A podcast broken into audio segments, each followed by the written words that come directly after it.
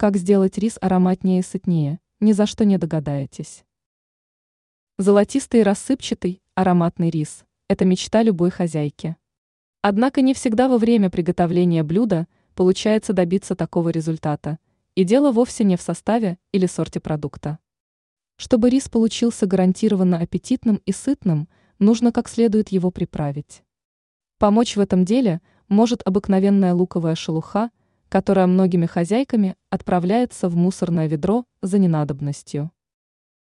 Секрет хитрого трюка. Дело в том, что в составе луковой шелухи содержатся вещества, способные придать блюду очень яркий и стойкий аромат.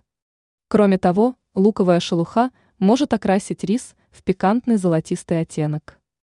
Важное примечание. Во время приготовления блюда следует использовать только хорошо промытую луковую шелуху.